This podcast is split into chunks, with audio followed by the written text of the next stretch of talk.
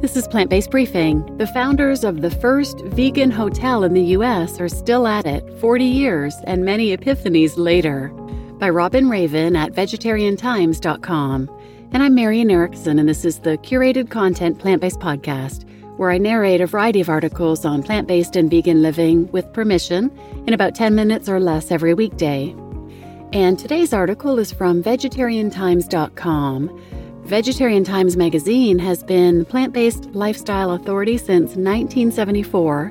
They have recipes and news for vegans, vegetarians, and the veg curious.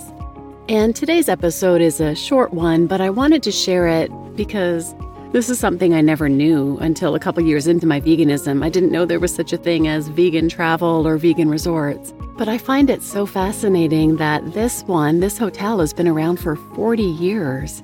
I didn't even know veganism existed back then.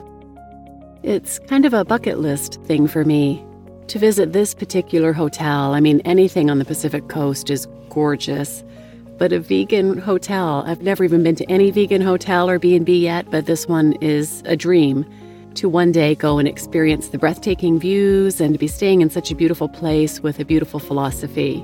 So I enjoyed reading this. It gives me a glimpse into this amazing place and how it would feel to be there, and I thought I would share it. So now let's get to today's plant-based briefing. The founders of the first vegan hotel in the U S are still at it forty years and many epiphanies later. By Robin Raven at vegetarian times dot com. Soon after Joan and Jeff Stanford opened the idyllic Stanford Inn by the Sea in Mendocino, California in nineteen eighty, they realized there was something very special floating in the property's Pacific Ocean air. "We discovered an energy here that we still don't understand," Jeff explains. "We saw it in our guests, and they surprised us, thanking us, often giving gifts that we didn't deserve. They appreciated what we were doing here. We grew to understand that this is a place for epiphanies, and those are personal. We understood then whatever it was that sparked these experiences was highly personal and that we could not get in the way." Almost everything at the Stanford Inn is completely vegan, from the restaurant menu to the decor. Jeff reports that outfitting a green, animal product-free inn isn't as challenging as it might seem. The floors are mostly made of wood and bamboo. In areas when there is wall-to-wall carpeting, it's made from synthetic fibers. The only non-vegan touch is a collection of antique Persian throw carpets made from wool. The vintage rugs were purchased secondhand in the past, but these days they're replaced with synthetic fiber alternatives when they wear out. Jeff says that guests often thank him and Joan, saying, "We appreciate what you're doing. We get it." Guests at the property can customize their experience with a mix of rustic and luxury. The spa offers luxurious facials, Ayurveda treatments, and massages, like the hot stone service that staffers say is the perfect antidote to foggy, wet coastal weather. Educators offer a variety of classes that go far beyond the typical resort activities. Jeff teaches a class on meditation, and Joan leads art play shops that empower visitors to have fun making art without any rules. Adventurous guests can choose to go kayaking or redwood outrigger canoeing on the Big River estuary. At the end of the day, a soak in the hot tub or a visit to the sauna are in order. Lodgers can also take nutrition and cooking classes.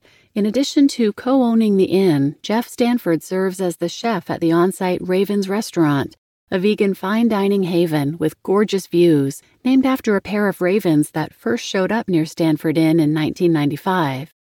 "Most of our diners are not vegan or vegetarian. They're omnivores," Jeff says, but he's developed a vegan menu that pleases all preferences. Dishes are not created for vegans, they're created for diners. Many guests love the food at Raven's Restaurant so much that they decide to enjoy all their meals at the inn rather than venturing out. Some of the produce used in Raven's Restaurant is grown in an on-site garden. "We developed the concept of the edible landscape by creating a raised bed for growing organic produce," Jeff says. While Jeff and Joan consider honey off limits and don't raise bees at Stanford Inn, the garden is pollinated by so-called orchard bees, actually a type of fly, not a bee at all, which have settled into life on the grounds. Joan says she hopes that guests see a visit to the property as a moment to reflect and reset. This is a unique place where you can experience something truly authentic, not just an overnight stay. You just listened to the founders of the first vegan hotel in the U S are still at it forty years and many epiphanies later, by Robin Raven at Vegetarian Times dot com. And I'm your host, Marian Erickson, and I'll continue dreaming about a vacation at this place. I would love to do the cooking classes as well. And speaking of vegan travel, feel free to check out the Happy Cow app or happy cow dot net. for information on vegan hotels and B and B's and getaways.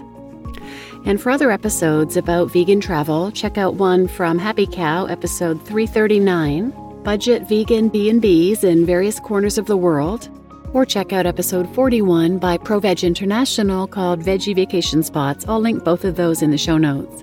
And please share this episode with anyone who might benefit, and thanks for listening.